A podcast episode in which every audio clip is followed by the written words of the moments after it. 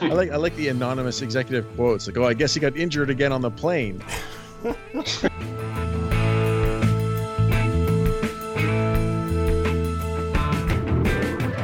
Well, I think we, we hashed that out. Uh, John Gibbons is sick and tired of all this BS, obviously. I just like saying Stubby Clapp as an actual name that a person uses on a day to day basis is unbelievable. Canadian hero Stubby Clapp.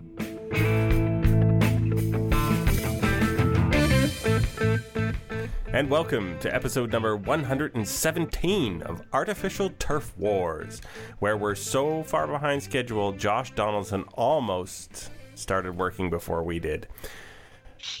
I am joined tonight by Joshua Howsam as usual. How you doing, Josh? Real good. And you? Uh, I am I am good. I'm I'm uh, hesitant to say excellent. We're gonna go with excellent. Sure, why not? And since I'm. I'm feeling so excellent, uh, what could bring more joy to the booth here than adding a third man in the incomparable Nick Dyken? Nick, welcome back. Hey Greg, hey Josh, good to see you guys. Or I know, I guess I don't really see you, but good, good to hear you. You can pretend you see us. It's okay. I can just click that little button on Skype, and I'm sure I could see Something. both of you. Yeah, Perhaps Nope. me in time somewhere. Oh my goodness. We have a week and a bit to cover because of uh, some scheduling difficulties on our side. So in in that week Josh Donaldson was traded, which made everybody unhappy, I think except maybe I don't know, Ross Atkins, I'm not sure. Um, Curtis Granderson was also dealt, which uh, there was a lot less reaction to that. Uh, Rowdy Tellez uh, called up, tore up the league for about a week. We'll see how that goes going forward. Um, also got uh, Dwight Smith, Jake Petricka, Danny Jansen. Uh, we didn't get Vlad Jr., and that also got people talking. Uh, John Gibbons, this this looks to be his his swan song. Uh, he's been directed to play the kids, and uh, and then maybe we'll go out into the sunset. We were talking uh, for the last couple weeks about what Marcus Stroman and Aaron Sanchez were going to show us as the season ended, and one of them is not going to show us anything except maybe another blister. We have your questions. We have Todd Frazier in the "You Ain't Cheating, You Ain't Winning" category, or "You Ain't Playing" category, I should say. Uh, and then, of course, we have our final thoughts. We shall begin with the most misery-inducing news of the week: Josh Donaldson traded. Which uh, did you shed a tear, Josh? I didn't shed a tear, but I don't know. I was a little, little disappointed. I kind of wanted to watch him play through the end of the season. So it, it, it certainly was weird. Um, we have a question about this later, but just briefly, Nick. Um, the whole he's on the disabled list. No, he's totally rehabbing. We totally traded him. Oh, he's back on the disabled list. How did you feel when that went down? uh, it it kind of felt like a situation where they were doing everything they could, they being the the Blue Jays front office, to kind of get him in a position where they could trade him. That's that's kind of how I interpreted all the kind of shuffling him between the DL and rehab games and, and stuff like that. And and like Josh, I was I was kind of disappointed. I didn't get to see him at least play one more time in a, a Jays uniform. It, it seemed like they really wanted to get something out of him and get him out of the door out of the door all at once. Uh, Did they get anything of value for him, Josh? Well, technically, we don't know the answer to that yet because the player is a player to be named later. But of course, this is you know the real world, and it leaked almost immediately. so Julian Merryweather is the guy that's going to be coming back, and so here's the thing: if you told me before the season the Blue Jays are going to trade Josh Johnson and get Julian Merryweather, I'd be really angry. we're, you know, we're talking about a guy who's going to be 27 in October, who's missed the entire season with Tommy John, and has never pitched in the major leagues and got shelled in his only foray into AAA baseball. That's the bad. The good, Merryweather was a late. He was 21 or when he was dra- 22 when he was drafted, so he was a late start guy, and uh, by all accounts, he has one of the best fastballs in the Cleveland minor league system. So Sorry, it seems I- like he I- could. we missed that on the mic. He has one of the best. fastballs in the Cleveland minor league system. Thank you. And so, and he throws strikes, or this is the thing is he if he's what he was before getting hurt, which a guy throws hard, throws strikes, and has like a decent off speed arsenal, that's not a bad guy to get for an August 31st waiver trade. But he just had Tommy John. They don't know if that's what they're getting. How did we fall so far in six months? Well, the thing I guess I don't understand is given that we we did fall so far and that Donaldson was traded as his absolute lowest value, I don't understand why the Jays did it. Because if you look at the Jays' recent moves, it seems like they're set on kind of like accumulating assets, kind of regardless of how those players fit into the current roster. Like, you know, they traded for Billy McKinney, who is basically Randall Grichuk and Teoscar Hernandez, or they got Brandon Drury, who looks a lot like, uh, you know, yeah, Gurriel and Diaz. so, given their kind of like focus on this kind of like accumulate the assets and figure out how to best build the team later, I don't get why they traded Donaldson when his value will never be lower. And you know, in my opinion, there is a good chance that his value is going to be higher. You know, whether they offered him a qualifying offer and he didn't take it, and then they get the pick, or whether they held on to him and traded him at midseason. Like it just seems like all the other outcomes would have led to better results. I mean, I, will agree with the. I think Greg and I have, we had this discussion before. Like we would have wanted to qualify him and keep him. Yeah. Um, I do think that there's a chance that Julie Merryweather's better than whatever they're going to get for the 75th or 80th pick or whatever Donaldson's qualifying offer would have been. Right, assuming assuming he doesn't take it. Right. So if they had some knowledge that there was no chance that Josh Donaldson was going to take the qualifying offer, which I don't know how they could have had that, but if they did, or if for some weird reason they were planning not to offer it, this isn't bad. But I but I'm like you, and I think that they could have gotten a lot more value by bringing him back. It, it does seem to be a bit mystifying, and also uh, they had to work really hard to get the letter of the CBA adhered to so that they could trade him in the first place. So, I mean, they, they were really determined to get him into games in the minor leagues, to roster him, knowing that there was a good shot that it was going to look really lousy if Cleveland couldn't bring him to the majors immediately. In fact, to the, to the point of the other 29 teams uh, making some, or 28 teams, making some noise about the fact that, you know, he, he really wasn't traded as. Uh, you know, le- legitimately playable player.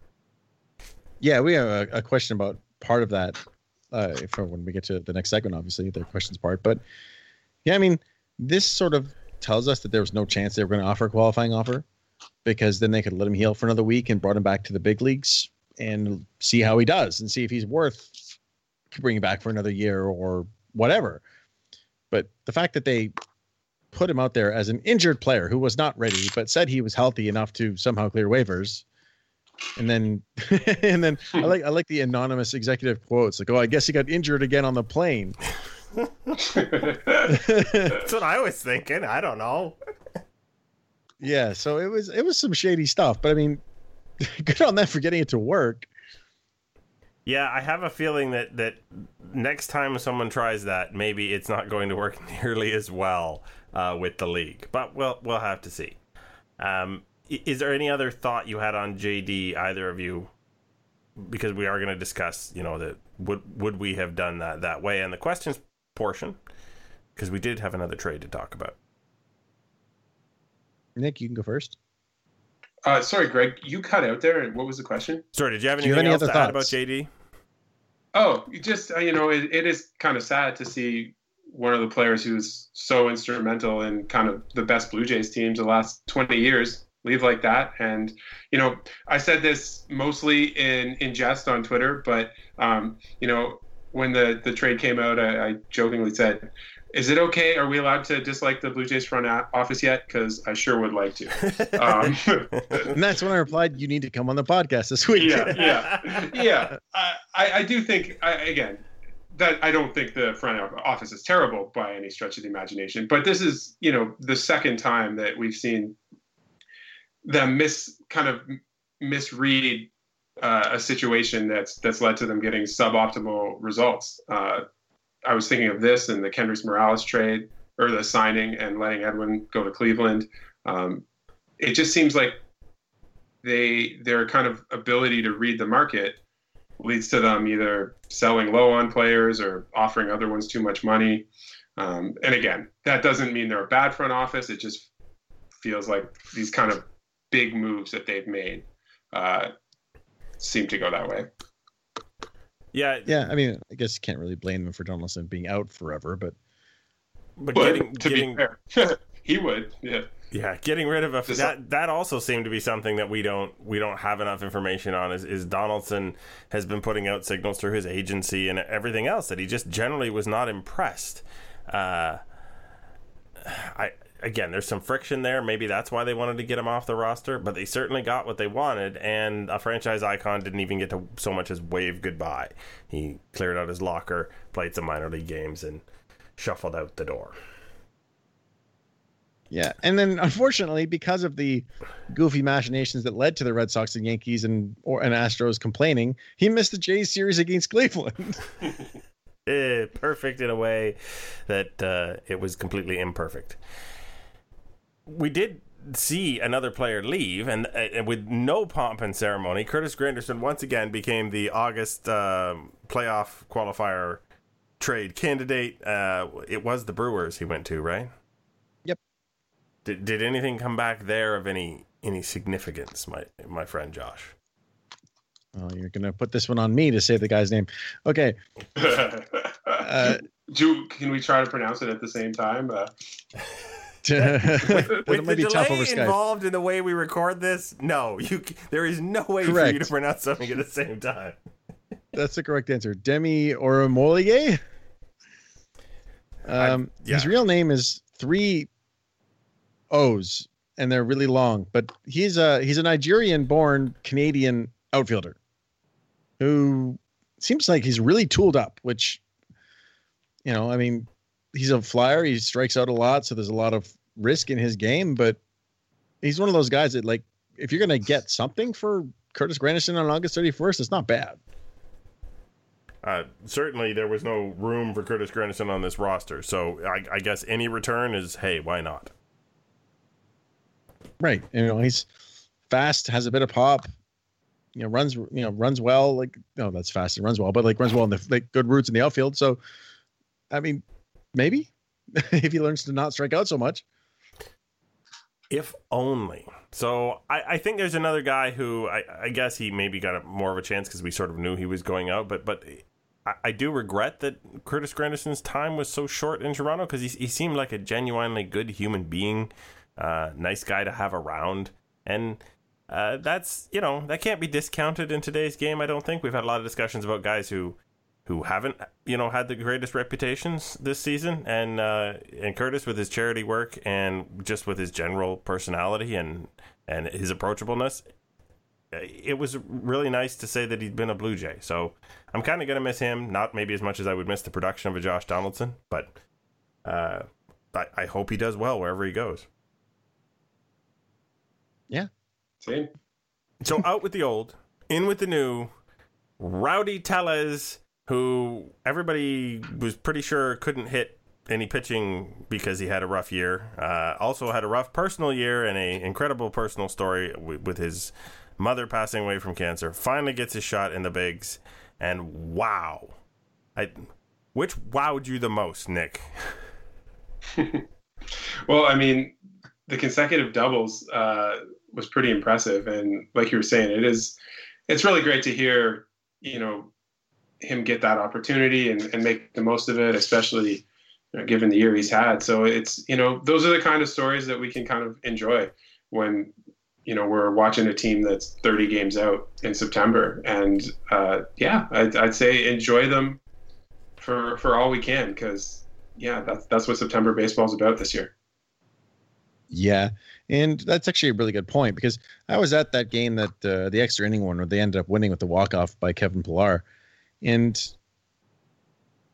people were just loving Rowdy Tellez.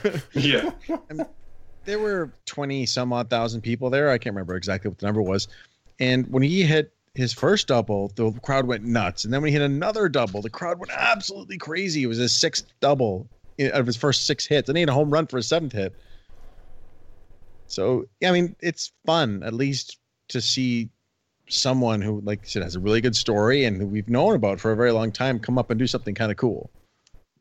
Yeah, I mean, it, it's uh, it's always possible in baseball to get yourself mentioned in a in some context because people tweak numbers to these really weird windows. Uh, but to get mentioned with Joe DiMaggio is a lot of fun because they can't really take that away from you to say that you know you share a, a rookie doubles record with Joe DiMaggio. It it feels special, right? When when you're attached to a legend in one way or another. Yeah, yeah for for uh, six doubles in in a three game span, and he he was the first player in the live ball era to do that in their first three games. So uh, again, the, the, biggest splash uh, he could make, I think, you know, in, in terms of of w- well beyond any expectations that we might have had for him. So, yeah, and he can pinch hit a little bit too. You know, the first one was pinch hit, right? Yeah. Um, I think there's something to be asked to be said here. I mean, the same thing is going to apply to Billy McKinney and applied, and we're now seeing why, to Lourdes Gurriel. It's what we saw last year with uh, Richard Urena. Yep. And Teoscar Hernandez. This idea, like these guys come out this amazing short hot streak, and everyone gets all on board, and it's like, well, let's temper those expectations a little bit. yeah, yeah, I'm not suggesting the great potential of Rowdy Tellez. I'm, I'm, suggesting the great memories that he's already built for himself in the big leagues. Um, yeah, that, yeah. This that, wasn't about you to you or Nick. It was just sort of a, a general thought to the world that we tend to, as fans, want to extrapolate these performances and say this guy's ready to be a force next year, and it's like, well, maybe not. No, that that old adage of never believe anything you see in April or September. I've, I I tend to you know, I don't swear by it, but I, I certainly understand why it's out there. Yeah, I think it's one of those things where, you know, people who are a lot closer to the game than me, they talk about how baseball is a game of adjustments. And, you know, Rowdy Tellez has come to the major leagues and nobody has a book on him yet. And I think pitchers will start to adjust to him. And then, then we'll really see what happens next because he needs to either adjust back or he's going to, you know, stop hitting doubles every other at bat. So I think that's that's important to keep in mind too. Is you know, and I think it's important to keep in mind that he has struggled to make adjustments in the past in the minor leagues, and that might be kind of a, an indication that as pitchers see him more at the major league level, he might struggle as well. Indeed. Uh, that's not. I mean, a, a, little bit of a different characterization. Typically, it's he starts slow and then did adjust. That was his mo all the way up until his horrible season while his mom was sick. Like even his great year right. in Double A, he started off terribly and then he adjusted to the league. So I'm not trying to say that he won't, but just like you're saying, it's like their pitchers are going to adjust, and then we'll see.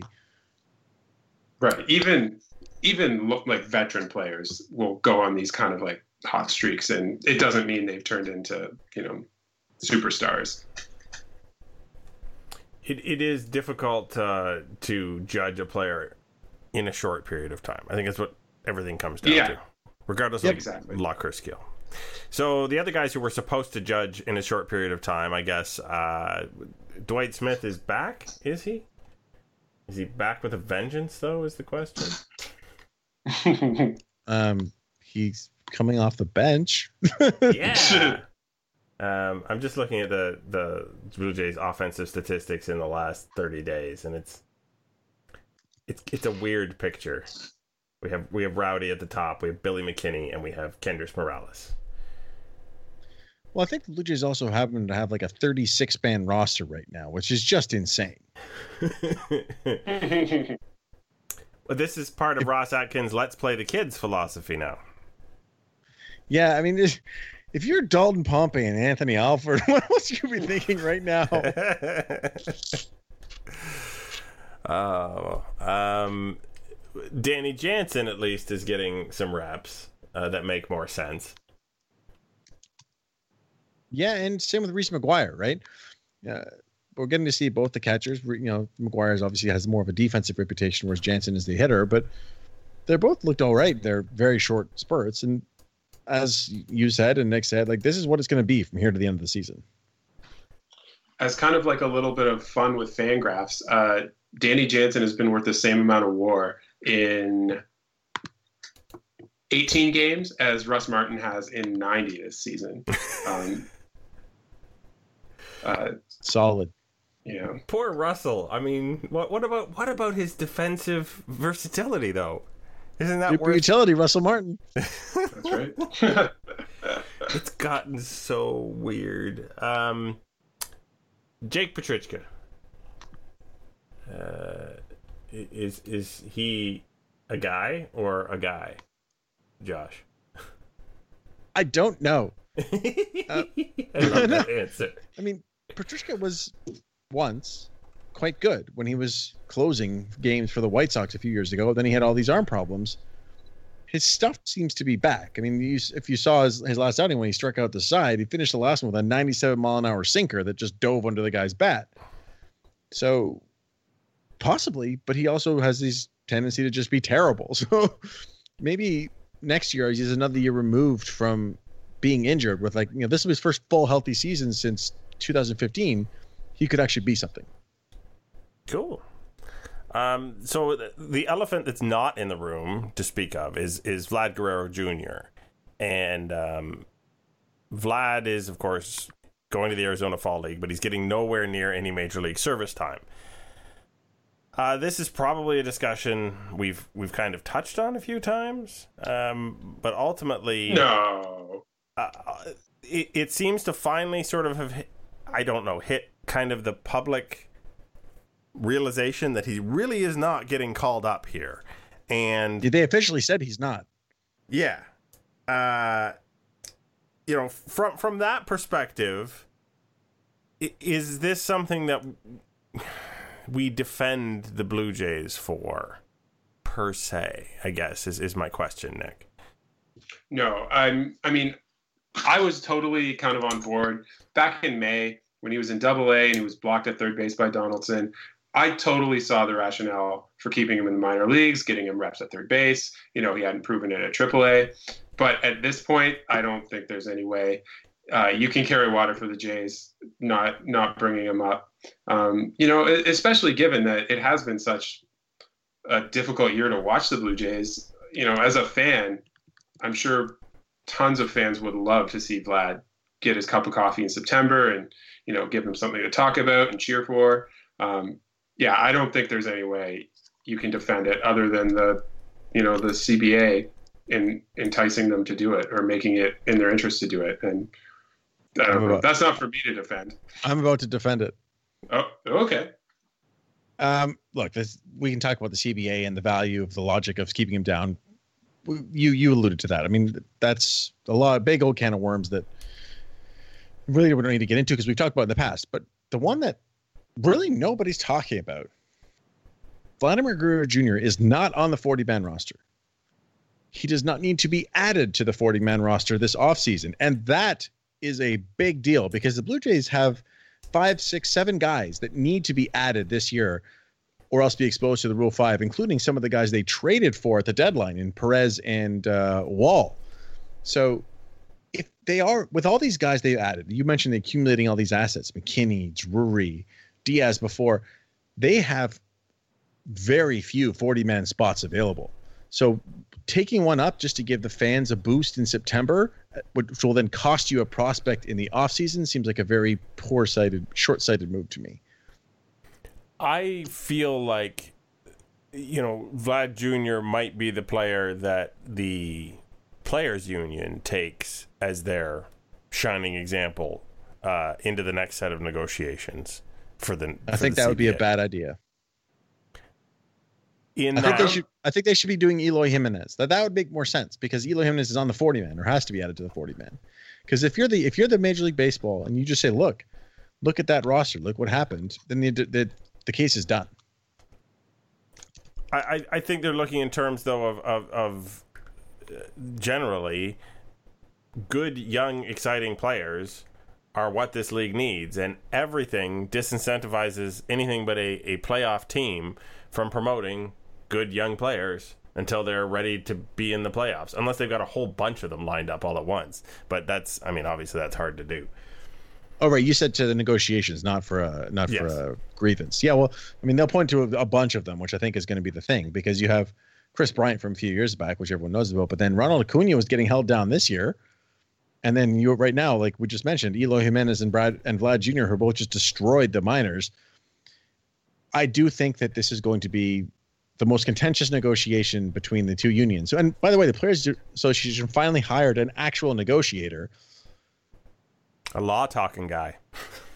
Yeah, as opposed to Tony Clark. Yep. Former first baseman. So it's going to be ugly. Honestly, Josh, the the owner should should hire you. That was that was a really like legitimately the first compelling case I've heard for why Vlad shouldn't be in the majors. And it, no, no, I'm I'm not being facetious. It like it does make sense that like you're you're going to lose someone, and that's obviously not just about Vlad at that point, and that's something obviously the Jays are considering too. There should Roster not be three or four reasons to keep your very best player off Yeah. the roster. This is the problem. I don't like that Josh has convinced me, but he has convinced me nonetheless. But here's the thing. That, that's it, right? Like, I don't want that to be the case. You don't want that Yeah. to be the case. Neither of you. I mean, nobody wants Vlad Jr. not to be up right now, but just there are, like you said, there are reasons. Yeah, I'm not. I'm the only reason I'm not upset at the Blue Jays is because the Blue Jays are doing what's in the Blue Jays' best interest here, legitimately. Mhm. Um, which is, you know, it it it's not good for the baseball on the field, but it's good for the long term business. well, I think we we hashed that out. Uh, John Gibbons is sick and tired of all this BS, obviously. um, or or he's you know had a good run and he's pretty happy with how things have turned out. One of those two things. Did we already say our farewells, Josh, to John? I think we've talked about it in the past. Like, no, it'll be sad to see Gibby go. He's been fun to have around. Yeah, I mean, I'm, I'm I am definitely going to miss the tenor of the the post being press conference, um, et cetera, et cetera. From, I mean, the, the interview's done at a 45 degree angle. Oh man! Uh, any guy who uh, genuinely appears to occasionally get thrown out of a game so he can start his drinking early is my kind of manager, and that's not the only reason he's my kind of manager. he just seems like such a genuine human being. So we'll see what the what the Blue Jays get next go round. But but this appears to be, from all reports, it for John Gibbons. yeah, Yep. sad. Yeah, well, he had a good run. And actually, Yeah, he doesn't want to be around, like you said. He doesn't want to be. He said he doesn't really want to be part of rebuild, or he didn't straight up say that. But he, he basically said it. And why would he? Right? Yeah, My hope is just he gets another job in the majors. Um, I think he will yeah. if he wants it. Yeah, I, I, I think I think a lot of guys would have him on on their coaching staff in in a heartbeat, um, and I you know I don't think he would be. He went to coaching in KC, you know, when he when he got fired as Blue Jays manager the first time. I I, I think he's, just- you know, he doesn't seem to be that ambitious a guy, if you know what I'm saying. Uh, let's get to Stroman and Sanchez. Uh, I believe it was last week uh, Nick, I don't know if you caught it. Uh, Josh and I talked and said, you know, the, one of the important things here is to see that Stroman and Sanchez show us what they've got as the season goes out, so we know how the starting rotation might line up next year in terms of the quality of those two pitchers, because they're really, really critical to what the Blue Jays have to do going into the offseason. Right. And then, And and, then what happened? I think what Stroman and Sanchez said was it's really important to obscure what they've potentially got. so it's almost uh, completely unfathomable to figure out what they're going to be next year. Because yeah, I'm I'm Oh. completely at a loss. Like if if they come out and have great years, I wouldn't be surprised. And if they combine for 60 innings pitched at like a five ERA, I wouldn't be surprised either at this point. Um, just for for those of you listening at home, uh, I did have the ERA of those two guys in the last 30 days. Just just the last 30 days because I mean that's that's pretty much an arbitrary endpoint. The the Aaron Sanchez ERA in the last 30 days is 8.79. The Marcus Stroman ERA is 8.44. Those aren't their Stroman K, wins. those aren't their K, their K rates, their K nines. Uh, no, no, th- those are problematic as well, as, as are the walk rates. Uh, Although Sanchez, so Sanchez has actually been not so bad in terms of the strikeout. I mean, he struck out eight guys in six innings in his last start, and only walked two. The problem is that he's not throwing hard, so he's getting hit. Yeah, yeah. There's a lot of problems. Well, uh, and then, so this is sort of the the issue, right? So Marcus Stroman just blister issue every time he goes out. Now he's this he's this year's Aaron Sanchez at this point. He's he might not pitch again, which you know. Let's see what you've got. No, Hard pass. yeah, exactly. Um, and Sanchez, one of the interesting things, and I, I someone brought this up on Twitter. I think it was Wade, um, and I agree with this. Part of the issue is that he couldn't have a proper offseason of throwing and building arm strength. So his velocity has been down all year. So because he's been healthy, aside from the flukiest of weird suitcase injuries, there's no reason he shouldn't have a regular offseason this season. So if he comes back out throwing hard right out of the gate next year, that will give me more optimism. Obviously, it doesn't help for the planning for next year, but at least it helps for is this guy's ever ever going to be good again? Uh, yeah, I, I mean the Blue Jays. This is the real problem. The Blue Jays are are building from like Ryan Borucki up instead of the top down when they're trying to come up with a rotation that's competitive next year. And you know, Marcus Stroman has not been hurt all per se all year. Maybe he's had blister issues or not, but but his ERA has been sky high. Uh, they don't field his ground balls because the in, the infield defense is suspect. Um, th- there's just all these huge question marks. So, how do the Blue Jays make a four man rotation out of out of we don't know what, and then and make it competitive? I don't know. It doesn't seem like there's enough people knocking on the door um, to make that happen without some serious trade slash free agent action going on. Right. And I think though that has to do with that kind of like building up of the the Brandon Drurys and the Lourdes Gurriels and the Billy McKinneys and basically all those infielders and outfielders that kind of look interchangeable. My thinking would be the Jays are going to try to trade a couple of them for a pitcher of some sort. good luck. Um, yeah. yeah. I didn't say I, I didn't say a great pitcher. yeah, or that fair they would be successful even. Yeah, yeah. they really just need someone to pitch. But so Mark Shapiro addressed this, I think, I mean, somewhat. He didn't directly address it, but he talked about how this year they do plan to be active in free agency. I think it's going to be pitching, pitching, and more pitching because they have, as we mentioned, nine million guys to play the positions, but they have no one to pitch. And so, and there are a lot of guys that are free agents who are not great. And if you're just wanting guys to eat innings, you know, go out and get a Lance Lynn or you know someone someone of that nature, just to go pitch and be mediocre. I think that's what they're going to be doing. I mean, I don't like that, but I expect that's going to be the result. And that's probably right because right now the the best pitcher in the mo- last month is as a starter is uh, Thomas Pannone. His ERA is 4.86. Uh, and that's driven by a 182 batting average on balls in play. So I'm sure that's going to be sustainable as he strikes out 2.7 guys per nine innings. Oh yeah, so fun stat while we're on this topic. I, I tweeted this before. Can you name all of the Blue Jays pitchers who made at least one start this year with an ERA under four with the team? Uh, I know it's only one guy on the list. Is it uh, Ryan Borucki? Nope. Tyler Clippard. Dang. Oh, Tyler Clippard made a start in which he gave up two runs in one inning, but his ERA is under four, and he's the only one.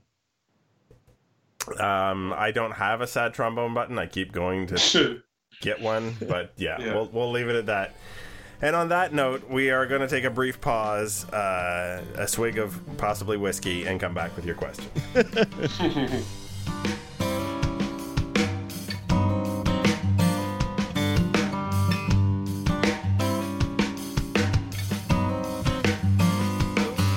ah, yes. The important pause to refresh.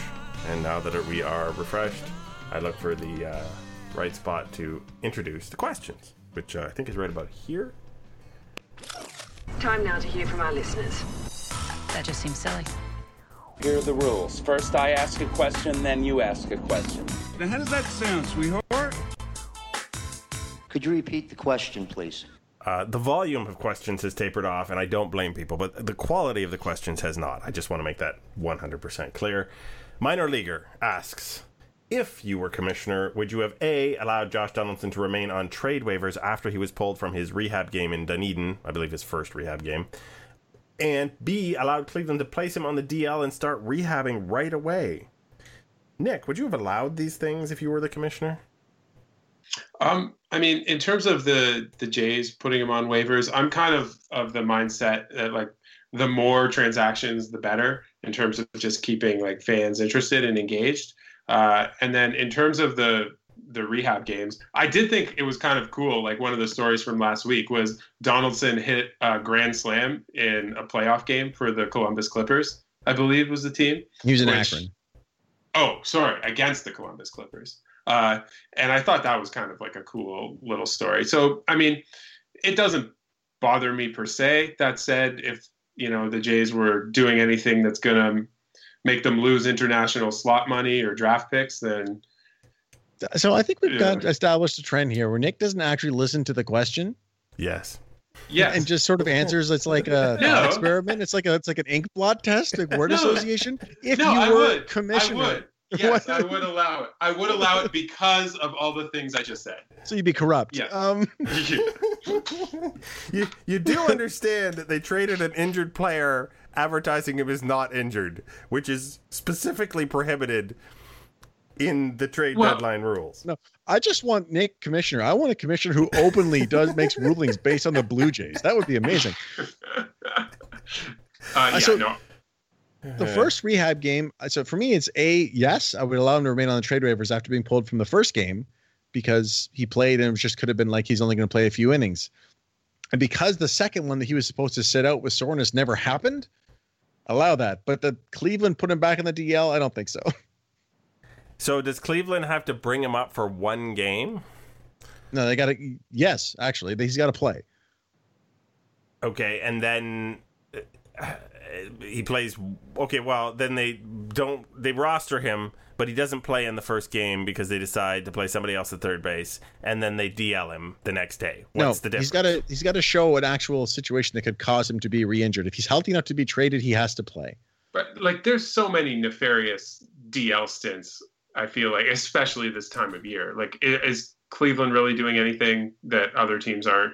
What if Well, Josh nobody goes to the DL slammed his now. finger in his suitcase? there you go. There you go. It wasn't her on the plane. Yeah. It's got But he whooping couldn't, cough. he couldn't demonstrate that he could play in that case. If he, were, you know, I, it, it, it would be tough to prove what was going mm. on there. but I mean, the, the, the problem was this was pre-arranged. It wasn't like, you know, like oh, he's oh we we examined him and he's still hurt. They had called him to talk about this plan, and because that happened, it shouldn't have been allowed. Exactly. I I agree. I I I would allow him to remain on trade waivers because he's still trying to get into games and and there was never a game where he was actually held out because he was not able to play just by a fluke like you said. But I sorry, you you can't play him or put him on the DL right away. Um you just you just can't. But oh well. That's Nick. Dyka for commissioner. Yeah, Nick More trades. Commissioner of the Blue Jays. Um, Allow allow them to trade Donaldson back to the Jays now. I like this. You can be a commissioner, and you've already told Atkins to hire me as a, some random position. So let's go with that. no, no, you're you're the uh, MLBPA lawyer. Or the negotiator, even better. Yeah, there you go. I'm negotiating for the league. Nick, you're commissioner. I'm your lead negotiator. Perfect. There you go. From from Rowdy Lucas at Split Letters. Uh, by the way, this is this is possibly that example of bandwagon jumping we might be cautioning people against. Uh, he asked if you were the front office, what players would you be targeting specifically this offseason? Josh, uh, you're good at Christian- these. I'm not. Christian Yelich. Oh wait, no, that was that would have been really good last year. so I mean, the real answer is Bryce Harper and Manny Machado because they'll be awesome when your team's ready. But because I'm going to ground this in somewhat reality. It's it's like the guys I talked about before. It's just pitchers, just whoever's available that will take your money, really. So it's like someone like Lance Lynn wants to take another short deal. Go for it. Trevor Cahill, even well, no, not Marco Estrada. I think his time is done. But Nathan Eovaldi, someone like that, just wants to show that they're healthy and have a good full season. Matt Harvey, those are the guys you go after, and then fill your bullpen the same way they've done the last few years, or just whoever's left. I could go with the healthy Nathan Eovaldi, uh, just for fun. At least it has someone who throws hard. Exactly. Graduate of Ball So Straight University. um, question. Sorry, Nick. Do you have a preference for who they go after? Yeah, no, it's it's those kind of guys. One one guy I think they might try to go after is Sabathia. Only signed a one year deal, and I know uh, the Cleveland front office really likes him. And I don't uh, think he's yeah, coming here though. Really? I think Sabathia. I mean, they tried want- hard to get him last year, and Yeah. he said he was basically Yankees or retire. So, Yeah. I I think he's Well, a Yankee the- until the moon crashes into the earth. Yeah. yep, me too. That'd be great. Like, I'd love that target, but I, I just I think he's staying in New York. Yeah.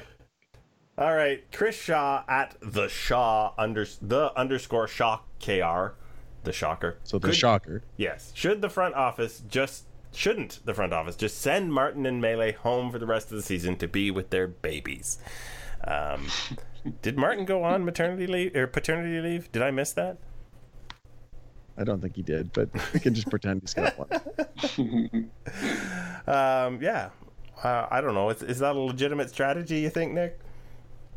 Um, I don't know. I mean, I'm sure, I'm sure if I was in their position, I'd be probably really torn as to wanting to spend time with my my newborn child. But uh, yeah, I mean, I don't know. This is. I know I'm not answering the question that was asked, but uh, I, I do think it is. The question made me just realize just how much of like these athletes' time is really taken up by their job, and like even normal things like being home with your children is not in the cards for these players for a lot of the year. Um, Yeah. and that's got to be hard. By the way, here's how much I'm paying attention right now. Russell Martin's on paternity leave right now. So he could maybe just stretch it out a couple days and then DL stint and boom, stay home. But I mean, this is the, sort of the problem that, like, with this whole roster, right? Solarte just came back too. And when Drury comes back, if he comes back, how do you find playing time for all these guys with 36 guys on the roster? I mean, it's going to be really tough. Have fun on your way out, John. and there's three weeks left in the season, so yeah, uh, who knows? The Four 40 catchers, eight shortstops. the the 48th Toronto City Councilor at Beach Chips asks, "Are there any internal replacements for Gibby? Also, are there rebuilding managers versus contending managers?" Josh, so with regards to the the answer is yes. I mean, there's managers like Gibby, for example, and Dusty Baker, player managers who are sort of let them play types. Just trust your veterans to go out and do their thing. Those are not the guys you want as your rebuilding manager, and that's pretty much a consensus type thing, and that's why John Gibbons won't be back. As for internal guys, I've been hearing a lot of people sort of stump for John Schneider, who's the current Double A manager, because he was brought up along essentially with Bo, ja- Bo Jackson, Bo Bichette, and Vlad Jr. He was there. He was the manager in Dunedin last year, and then he came up to Double A this year. So I could see him being a fit, or Bobby Meacham, the Buffalo manager. I've heard Stubby Clapp, but just because He's I not like, in the Blue Jay system, but I yeah. just like saying Stubby Clapp as an actual name that a person uses on a day to day basis is unbelievable. Canadian hero Stubby Clapp. Come on, Okay, fair enough. what is that noise? Uh, not me. Oh. But uh, yeah, Stubby Clapp is apparently going to be in a lot of shortlists for managers this year. So it would be interesting if he was the Blue Jays one because it would go. I guarantee people complain, oh, they just hired the Canadian for PR. You can't win. No. No, you can never win as a Canadian because you have to be the greatest whatever of all time and be Canadian at the same time, and that never happens. Um, that concludes our our questions feature. You had uh, brought to my attention, and and, I, and then I, I went a little more in depth, Josh, a gold star opportunity for uh, not a Blue Jay, but we're we're gonna hand one out anyway. I think that's rather brilliant. So I did good, right? I mean, I would have thought you'd get a gold star. You enjoy that. You've earned it. Yes, yes. Uh, as I said in the opening, from the if you ain't cheating, you ain't trying category, Todd Frazier made an incredible catch in the stands uh, the other day, right, right into the front row, practically on his face. There's chips flying and people moving their drinks out of the way. Uh, got the out though, and that's not why he's getting a gold star, is it, Josh? Nope. so you kind of lied there when you said he made a great catch. Oh yeah, yeah. Well, uh, he convinced the important person that he made a great catch. It's just it was fantastic work. So for those who haven't seen it, or you know, it's been everywhere since, but Todd Frazier dove into the stands to try to catch a ball. It hit his glove, and as he was going into the stands, he did drop it. But another ball happened to roll down into where his glove was. It was a rubber baseball that some fan had. And so he put that into his glove to show the umpire. and Alex Verdugo, the hitter, was called out. But of course, Frazier is now back on the field holding a rubber baseball. So he just quickly tosses it to a fan to make sure that they couldn't, couldn't the- check to confirm that he had the right ball. The speed with which he divests himself of the ball after the out call is remarkable. It's like it's like he's the most generous third baseman ever. and the best is he just straight up admitted it. He, you could see him in the dugout five minutes later talking about how it like making big hand motions as to how he did not in fact catch the ball. But here's here's the true gold star of this. So this was in LA. Quote Frazier, it is Hollywood. Sometimes you've got to act out a little bit. Oh, we get a gold star not for cheating, uh, but for justifying our cheating. That's truly where it's at. Well, gentlemen, it has been an interesting podcast to say the least. Uh, we didn't really talk about the games because, as we know, they're not important. But given that, do we have a final thought? Uh, I will turn it to Nick first uh, to take us out into next week. Um, yeah, so I know we were talking about this a little bit before we uh, went on the air, and we talked a little bit about it at the beginning of the show. But just uh, I, I mentioned to Josh that since Kendrys Morales' home run streak ended, he's batting 188 with a 40 weighted runs created press. plus, and I just thought it was a good reminder that like we really do need as much information as possible when we're trying to establish the level of like ability that these players can play at. And it's really exciting to see Billy McKinney mash and Rowdy Tellez come up, and the story is great. But it, it's just one of those things where full season statistics are so much more predictive than anything in any one month span of time. and you know, we, we also sort of got into the conversation on streakiness, right? Yeah. Whether the Jays are streakier than most teams. And I think the answer is yes. And I think the reason for that is because they have so many guys who just don't take walks. Right. It's these situations we get these guys who swing at everything. They have one, two, three, four guys with over 350 plate appearances that are under 300 on base percentage, and then two more at 303. And Where's that if that's the sad type of player, you, button? yeah, this is a really sad podcast, but Yeah. you know, so and then some of these guys, I think they just if you swing at everything, you're going to go throw get on hot streaks for when they're falling, as we alluded to right off the top of the season with Kevin Pillar, and as we saw with um, Lourdes Gurriel. But when they're not, you're going to look really, really bad. Right. And walking is the one way to insulate yourself from those basically batted ball luck. Because if you're walking, you're able to, it does, walking doesn't involve uh, having to have a ball fall in for a hit, right? If, if you get the base, you get the base.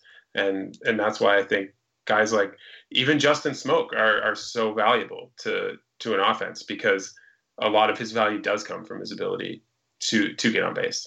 Yeah. And on this topic, second on the team in among 350 plate appearances or more, and on base percentage, Russell Martin. He's hitting 194, but he's at on base at 338. Yeah, it's, it's the only reason he has any offensive value at all is because he didn't leave that that zone of of or sorry, he didn't leave his zone judgment behind when he sl- started slumping with the bat.